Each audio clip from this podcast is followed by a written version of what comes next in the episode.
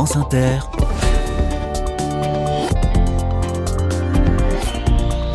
Dorothée Barba. Bonjour à toutes, bonjour à tous. Comme une envie de respirer, de se mettre au vert, je vous emmène dans un village des Cévennes. Au pied du mont Lozère, Villefort est une destination de vacances, prisée des amateurs de canoë, de randonnée, de forêt de châtaigniers. Mais c'est la vie hors saison qui nous intéresse ici. Un ancien hôtel a été investi par une association pour y installer des ateliers, des cafés familiaux, des rencontres parents-enfants, des cours de cuisine, des concerts et j'en passe, de l'hébergement pour les saisonniers.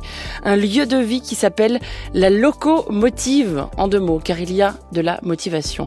Les carnets de campagne passent la semaine en Lozère, main dans la main avec le jeu des 1000 euros. Mais d'abord, on se fait une toile. Soyez les bienvenus. Carnet de campagne, le journal des solutions. Nous nous permettons parfois quelques pas de côté dans cette émission où le local règne en maître, des initiatives nationales qui méritent la lumière. Voici un festival singulier qui met à l'honneur les travailleurs sociaux. Le festival du film social démarre aujourd'hui partout en France et dure trois jours. Bonjour Alain Lopez. Bonjour. Vous êtes le président de l'association La 25e Image qui organise ce festival. Des projections sont prévues pendant trois jours dans 23 villes de France, dans des salles de cinéma, mais aussi dans des universités, des associations, des salles de formation. Dites-moi d'abord, Alain Lopez, qu'est-ce qu'un film social?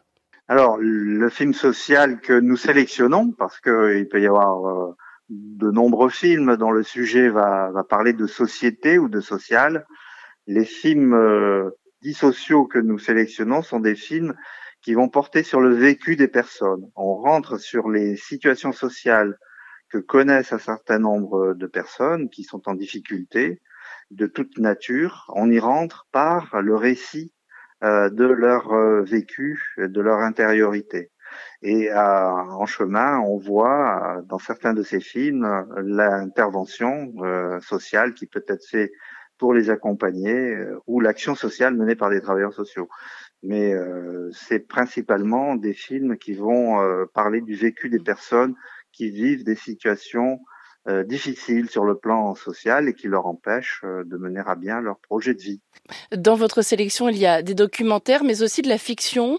Le film choisi pour faire l'ouverture, c'est un film avec Sandrine Bonner, Comme une louve de Caroline Glorion, l'histoire d'une mère de famille accusée à tort de mauvais traitements sur ses enfants et qui perd la garde de ses enfants. Que pouvez-vous dire, Alain Lopez, globalement sur, sur la sélection du Festival du film social cette année?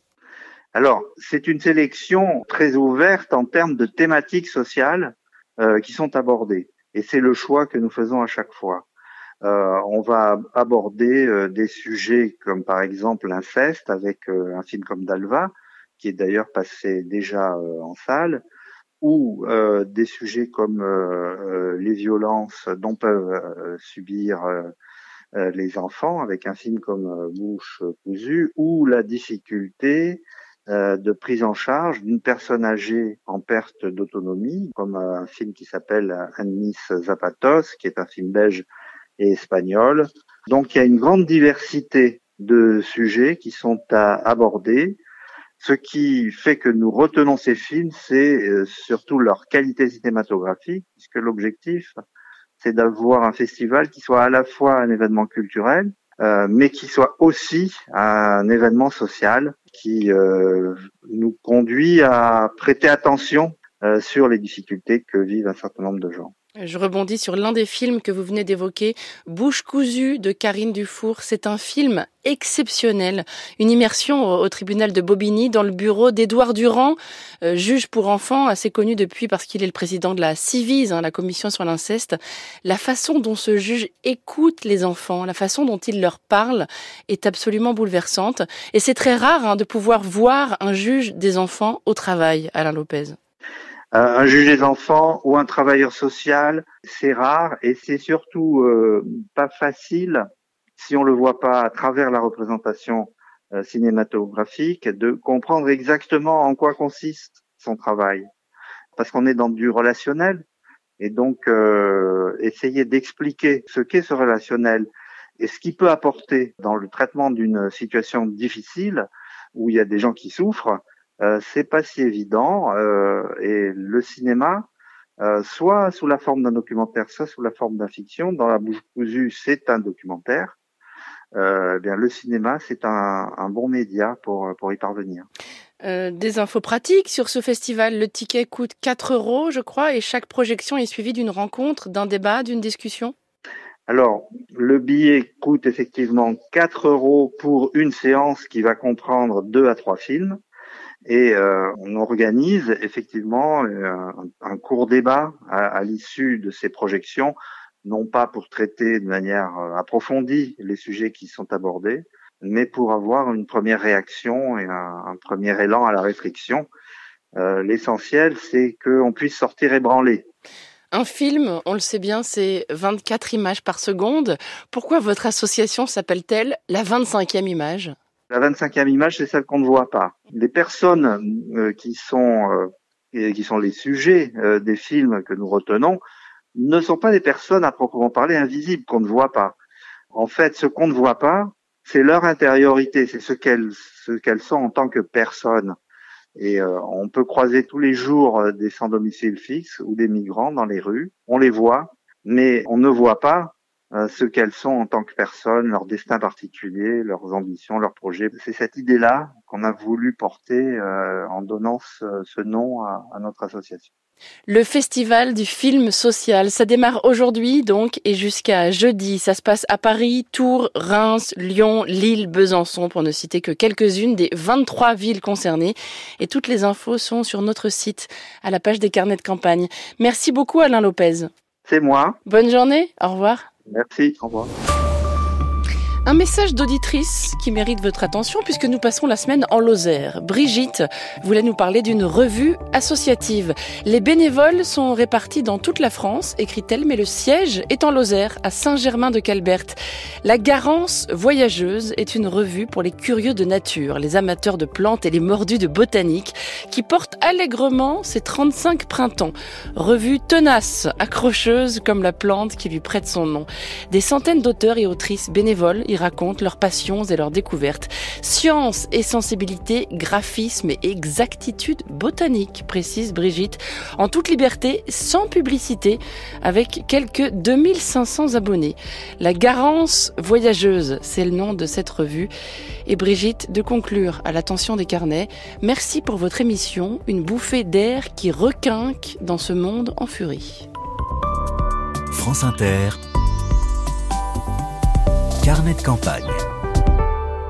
Un lieu d'atterrissage, de décollage, d'apprentissage et de métissage. C'est ainsi que nous a été présenté dans un courriel la locomotive, en deux mots, toute jeune association de Lozère, des habitantes et habitants du secteur de Villefort dans les Cévennes, avait envie d'un lieu de vie, lieu d'hébergement pour les travailleurs saisonniers, mais aussi café associatif, des ateliers, des animations. Le projet est multiforme. On en parle avec une bénévole de la locomotive 48, Herminie Gravier. Bonjour.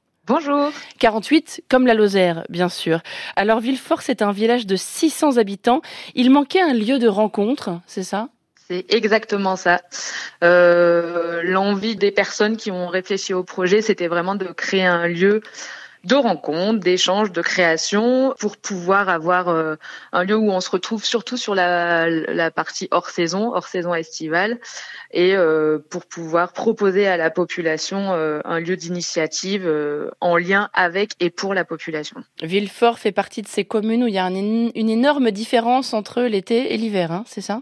Oui, quand même, ouais, ouais. En été, on a une grosse, euh, grosse présence touristique avec beaucoup d'activités, beaucoup de choses qui se passent sur le territoire.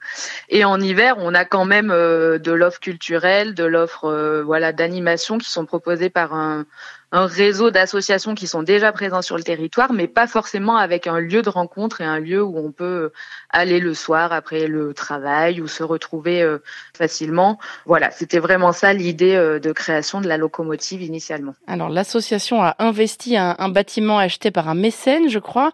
À quoi ressemble-t-il ce bâtiment? Alors, le bâtiment de la locomotive, c'est euh, un bâtiment qui est à l'entrée du village de Villefort.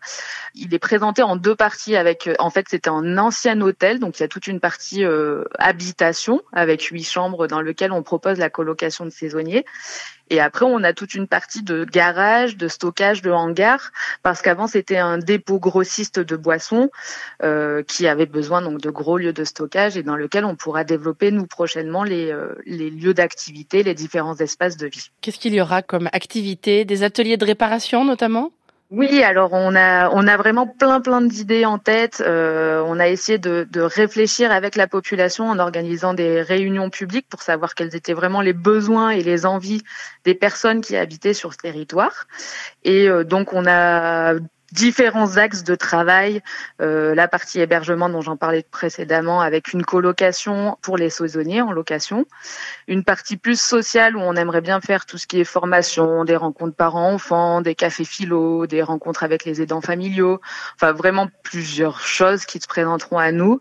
Et aussi tout un aspect culturel et événementiel avec des événements récurrents dont l'atelier de réparation où on espère euh, pouvoir accompagner les gens qui ont envie de bricoler, qui ont envie de réparer des choses ou de construire des choses et, les accompagner dans la mise en œuvre de, de leurs projets.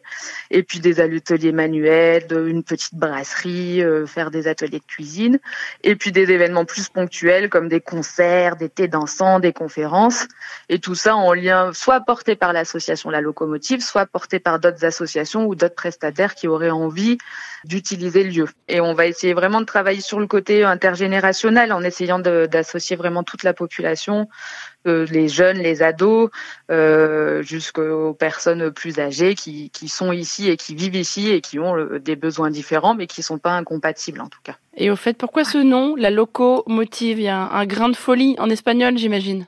Oui, c'est exactement ça. Bon, locomotive déjà pour euh, cette idée de marche en avant, de porter des projets, d'être en mouvement. Et puis on aimait bien le côté loco, ce projet un peu fou euh, qui nous motive. Ouais, voilà, le locomotive 48. À quelle échéance espérez-vous que tout sera bouclé? Parce que c'est les travaux là pour l'instant, hein, c'est ça? Oui, alors aujourd'hui, on est encore en phase de travaux, effectivement. On va quand même proposer et euh, lancer des premières activités cet hiver en utilisant les lieux qui sont plus dans la partie hébergement, qui est viable, euh, avec des petites activités, des bœufs, voilà, différentes choses qu'on est en train de mettre en place, des temps d'échange, de rencontres, de formation, et euh, continuer également les travaux avec nos bénévoles actuels et nos bénévoles futurs, on l'espère. Et donc toutes les phases de travaux qui sont aussi des moments de partage et des moments d'apprentissage et de rencontres. Donc euh, ça, ça va être vraiment, ça va vraiment euh, ponctuer en tout cas cette année 2023-2024 pour essayer d'ouvrir un premier lieu, enfin deux lieux même, l'atelier de réparation dont on parlait tout à l'heure, et également le café associatif qui nous permettra d'avoir une petite salle d'activité pour accueillir une trentaine de personnes et commencer déjà de faire euh, les premières formations, les premières activités dans un lieu adapté pour. Quel sera le modèle économique de ce lieu? Quelle source de financement?